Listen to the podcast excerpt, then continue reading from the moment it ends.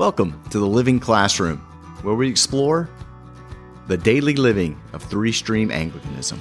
I'm your host, Allen Hughes.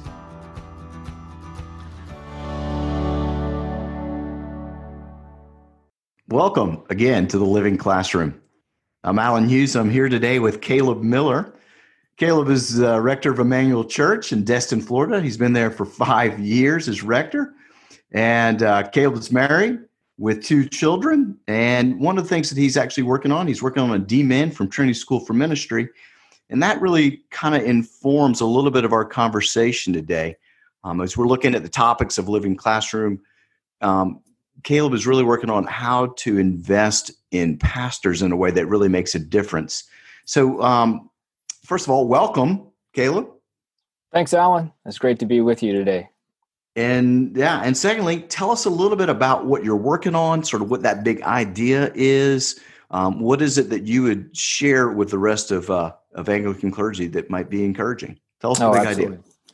Well, you know, first of all, I'd like to say that um, I'm really on the front end of this this work and this research and trying to understand um, some ideas about a non-anxious presence. Um, and so, you know, I reserve the right to change my mind in a year about about some of these things. And so, um, really, I think what some of this re- revolves around is that um, I've been in some some form of pastoral ministry now for 20 years. Um, when I started seminary at Gordon Conwell, I was immediately placed into what they called mentored ministry, which was I was in a parish doing ministry alongside or under the leadership of a pastor. Uh, I and I've been in churches, I've been in schools, um, I've been in Baptist churches, Congregationalist churches, and for the last uh, well, 12 years I've been in the AMIA and in Anglican churches. And, and so one of the things that, that, that has hit home with me is just my own personal experience of dealing with what I would call anxiety, um, an emotional reaction, uh, sometimes extreme, sometimes not extreme, to things that, that pastors have to deal with. Um, for example, my, my first year of full time vocational ministry, I did eight funerals and I was completely unprepared and un- unequipped to do wow. eight funerals. Um, one year in when when Anna and I, my wife and I, were still living in California, and I was working towards ordination, um, uh, getting ready to be ordained as a priest. Um, uh, I had a student. I was teaching Bible uh, at the time at a Christian high school. I had a student who shot himself, um, committed suicide at 18 years old, and i had to in that time i had to in a sense sort of shut down my own grief my own emotional reaction because i had to be a pastor for 150 kids uh, freshman right. to senior as well as try to help staff um, and family um, and so you know some of the some of the stuff that i that i'm trying to figure through or work through and figure out is is how can i as a pastor deal well with my own anxiety so that I can be in a healthy position to lead a church um, in a culture and in a context that is high in anxiety. Um, about a year ago now, I read Edwin Friedman's book, Failure of Nerve. Um, Great if, book. if you're not familiar with Edwin Friedman, he's a rabbi. Um, he was a rabbi in the Baltimore area. Um, heavily influenced, was a student of Dr. Murray Bowen and the uh, the, the uh, system of family systems therapy or family systems theory. Um, and Rabbi uh, Friedman wrote a book called The Failure of Nerve. Unfortunately, he passed away as he was writing it. But he talks about uh, this development of what he calls a non-anxious presence, um, and so that the the pastor or the leader um, can function well inside of a context that that uh, may or may not be suffering with anxiety, with emotional reaction. Um, and so, you know, I, what I've really been trying to do in the past year, and I've only been sort of marinating in this for about a year now, is just really try to think through biblically um, and systematically what does a non-anxious presence look like? Where does it come from? Uh, because for as brilliant as Murray Bowen's work is, for as brilliant as Rabbi Friedman's work is, is not real, really well grounded in Scripture uh, and that's something that I want to kind of think through and figure out. Um, you know, as a sideline to this, uh, you know, I said that I wasn't very well prepared to do eight funerals in a year. You know, emotionally, I, what can I do with that?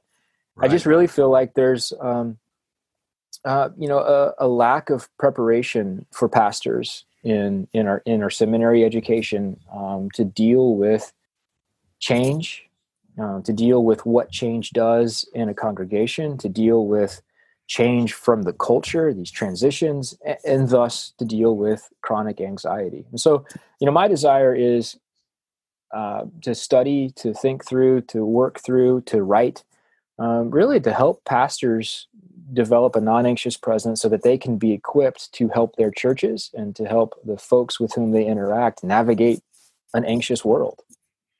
So, what I'm hearing you say is the work of pastoring, being on the front lines, is difficult. It's hard. It's getting ever more challenging uh, in a changing world. And that has a tendency to usher anxiety into the system and into you as a pastor. And that our goal in the midst of that is to be a non anxious presence to help us in our leadership. Let me let me ask this question uh, because I don't think you're saying this, but this is not a binary state. Is it either I'm anxious or I'm non anxious, right? I mean, yeah. It, t- tell tell me that. Like, I want to be a non anxious sure. presence, but I often do feel the anxiety and Absolutely. the stress of, of life. So, so I I think that if I'm reading Bowen and I'm reading Friedman right, and and I hope that I am, it, it's not a matter of being a non anxious presence is not a matter of not hang, having internal anxiety. It is a matter of managing that internal anxiety so that you respond well in the context rather than react. So, you know, Bowen, right. he's writing, Bowen's writing in the 60s, and Friedman uh, picks up on a lot of this. He, he talks a lot, Bowen does, talks a lot about the difference between reacting and responding.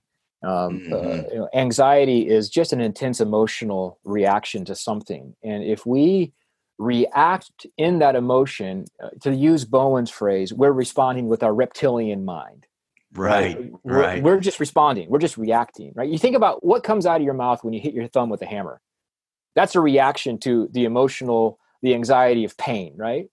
Right. Well, so what we're talking about is not not having anxiety, but rather being able to manage that anxiety so that it doesn't manifest itself externally. Right. That makes sense. So before we jump into the practical, let me go back to sure. something you said. You were saying, hey, how is this going to be grounded in scripture? Um, so uh, obviously you've probably thought about that. How does this this idea or this thought? I mean, obviously there's some scripture about you know don't be anxious about anything, but sure. T- t- tell us tell us a little bit about your your your grounding this in a scriptural basis. Sure. Um, you know, the first thing Bowen talks about the scale of non anxious presence. He calls it self differentiation, in which the individual is able to stay in contact with the community or the system that he or she is leading, but able to remain separate and have principles, stand on principle.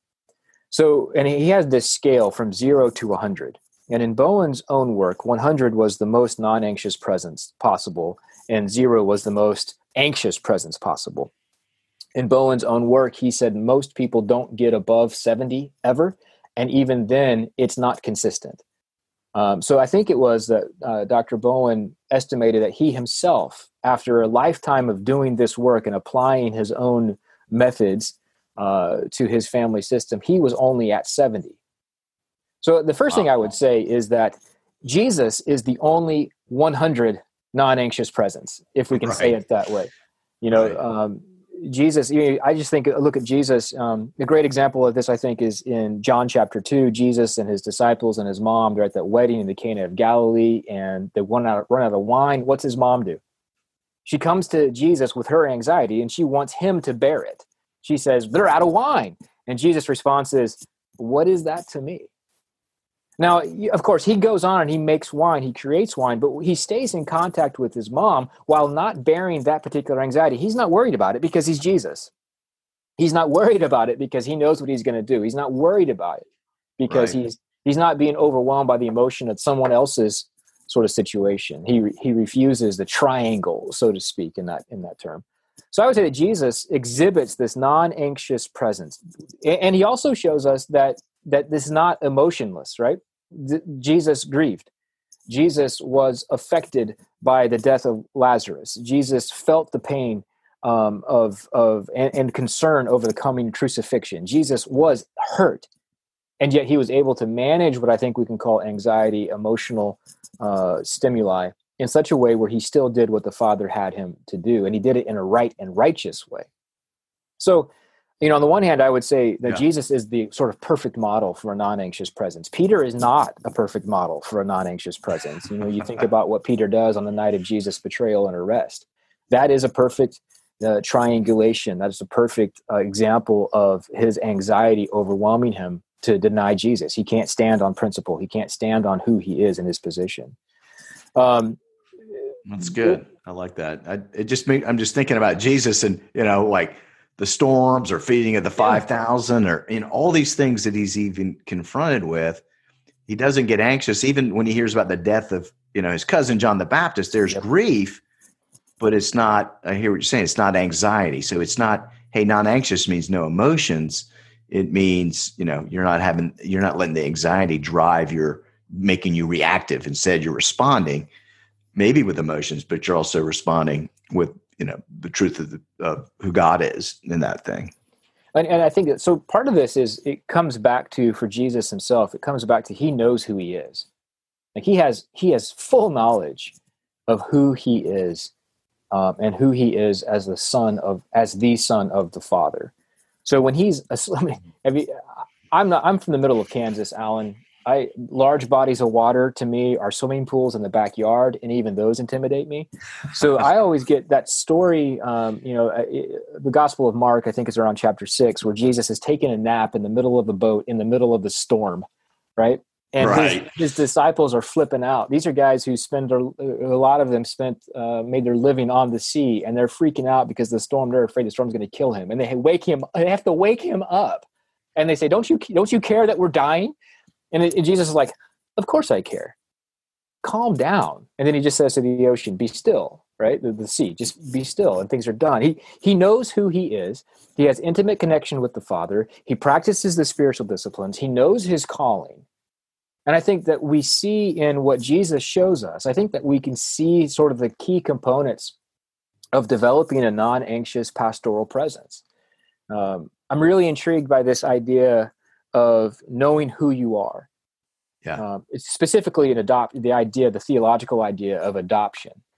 Um, Jesus knew who he who he is. Jesus knows who he is um, as the Son made flesh, and uh, St. Paul writes in a couple of different places in Romans chapter 8, Galatians chapter 4, Ephesians chapter 1. He talks about uh, uh, believers in Jesus being adopted to the Father through the Son and the Holy Spirit.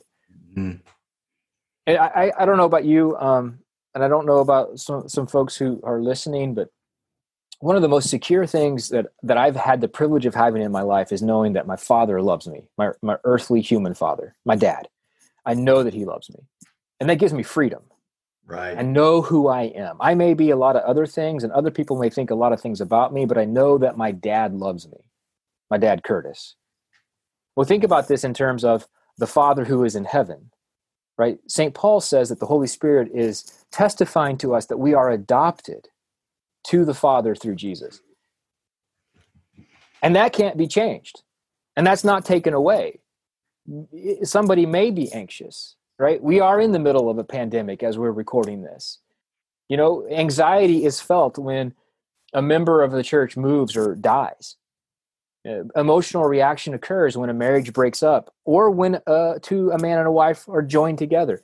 Uh, emotion occurs when a baby's born, when there's pastoral transitions, when there's economy is boom or bust, when a political election goes the way you want it to go or doesn't.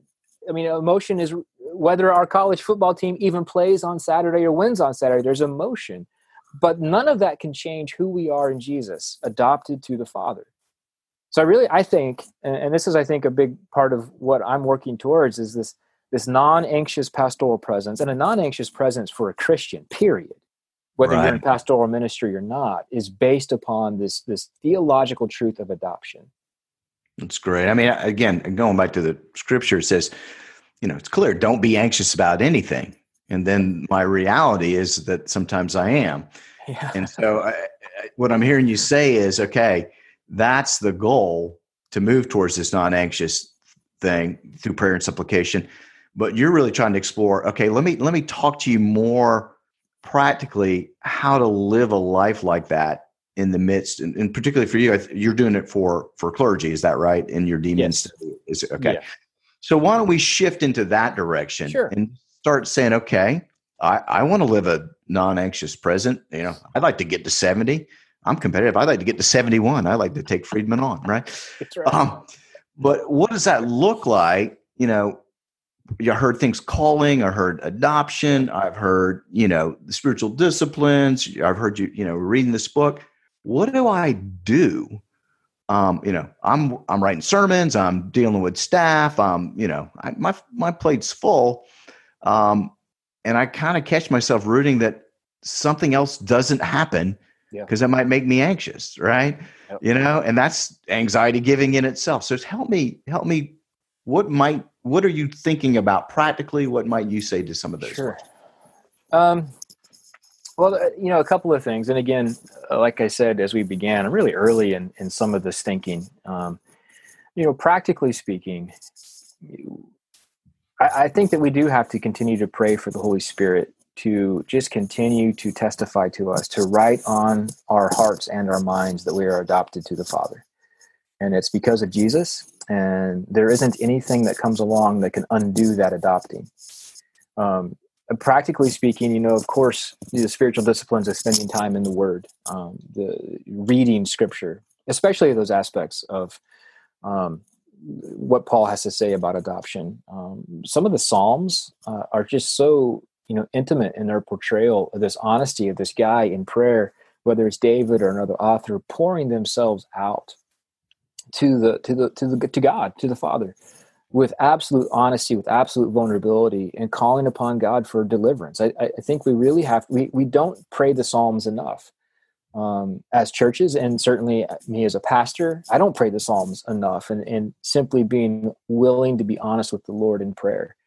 Um, I, it's okay, I think, and sometimes pastors need to be encouraged in this. It's okay to pray for yourself.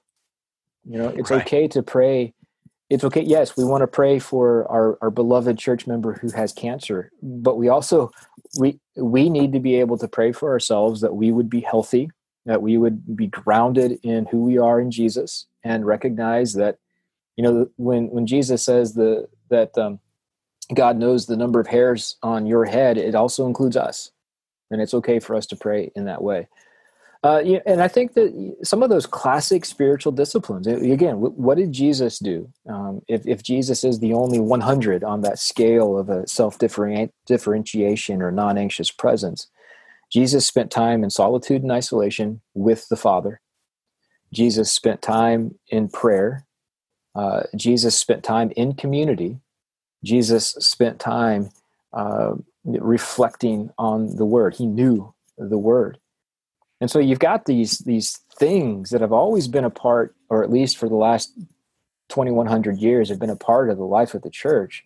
The question is, do we take advantage of them? And I know for myself, I haven't. You know, that's right. You know, this isn't. Uh, trust me, this is not uh, Caleb Miller having having all the answers and telling you what you ought to do because he's done it so well. This is me trying to, you know, I'm trying to grope my way forward in some of these things uh, to to understand myself, um, and I think that we, we really do have to realize that this is internal work. This is about us and the work of the Holy Spirit doing, or the Holy Spirit doing his work in us. This isn't us as pastors in sort of this adversarial way saying to our congregation, you need to be a non anxious presence. I can't control anything that, that they do or say. I can control how I react. And part of that is the work of the Holy Spirit growing his fruit in me. And so I think you know there's some freedom in that to realize that this is not my burden to bear is not uh, the whole thing. My burden to bear is that which the holy spirit has to do in me if that makes any sense whatsoever. No it does. I mean i, I hear you saying one grow in that self-awareness catch yourself in it be aware of it and if I'm out there blaming the congregation, blaming everybody, saying it's all their fault, you know, here's how to fix the church, everybody else changes, and I'm not working internally on myself, you know, that's a yellow flag for you. Like, hey, so growing self awareness. The second thing I heard you say was, you know, that grounding in scripture is going to help with my identity and that mm. adoption and and move it from my head to my heart. And then the third thing that you said, and you know, doing this podcast, um, you know, it's three stream Anglicanism. It's amazing to me, and you brought it up again. everybody brings up the spiritual disciplines. What a yeah. great Anglican heritage, being connected to the past. You know, it's sometimes somehow maybe some of the evangelical world has lost some of those connections, and we're seeing that movement back. And I mean, those things, those are three, I think, very practicable uh, things. So that's super helpful, Caleb. Um, let me ask you one last question. It's a question I always end with, and that's like, if you were going to summarize, what would your word of encouragement or um, what would you uh, say to you know the people who are listening to this podcast along this idea? What, what's your sort of closing thought, um, parting shot? Um, there's a couple of things. I, I guess if I can't just have one, you can have think, one in a part, you know, A and B and okay. C. Yeah. So I would I would say this is that um, I have, you know, just personally speaking, I have a deep, deep love for the church. I have I have a very high view of the church. I believe that the church is absolutely necessary for the the good of this world and I and, and because of that, I believe that pastors are both in a precarious position, but also in a privileged position, because we have the opportunity to um, rightly, as we're called in our um, ordination vows, uh, to rightly handle the word of truth and to rightly minister the sacraments, and so we can be in um, in really amazing, graceful ways agents of God's grace to the people who believe in Jesus Christ and gather for worship. And so it is a privileged position uh, but i also think it's a precarious position and and the more that our world um, the culture um, the world itself the more that it regresses emotionally um, and is ridden with anxiety the more it's important for there to be strong capable servant leadership preaching the word of god rightly and ministering the sacraments. And so I, I think that you know one we have to recognize both those aspects. It's precarious and it's privileged. The other side of this is that we can never forget that in scripture the holy spirit is working to transform us into the very image of jesus christ the eternal son of god made flesh crucified buried risen and ascended. And so we talk about jesus being the only 100 we're on our way because of the work of the holy spirit right? So i think that that's right. one of the aspects you know we talk about three stream anglicanism we talk about the word we talk about sacrament we also talk about the role and the work of the holy spirit and one of the primary things that the holy spirit does and i think that is one of the over most overlooked things is that he transforms us little by little step by step as we cooperate into the very image of jesus and that i think is a word of encouragement because if you've been adopted to the father through the Son in the Holy Spirit, then you're not on your own. You, the Holy Spirit is living within you. The Holy Spirit is transforming you. He's confirming your adoption. He's rooting your identity not in what you do, but in what Jesus has done. The Father loves you, and He is at work in you. The Spirit is at work in you to create, in a very real sense, Jesus. Now, I'm not saying, I certainly know that I am nowhere near 70. and I'm not saying that we're going to get to 100 this side of glory, but I do think that it's freeing to know that we're not alone in this. Yeah. That Jesus is with us through the power of the Spirit. Yeah, absolutely. Well, Caleb, I just I want to say thank you. I think you're you're you're on to something big, and um, we want to revisit as you continue this work and to see what shakes out. But uh, again, I would say to everybody, hey, thank you for joining us on the Living Classroom. And uh, until next time, we all say blessings. Thank you. Bye. Thanks, you, Thanks, Allen. guys. Thank you for joining us today in the Living Classroom. For more information about the Living Classroom community, please visit us at thelivingclassroom.org. Until next time, blessings.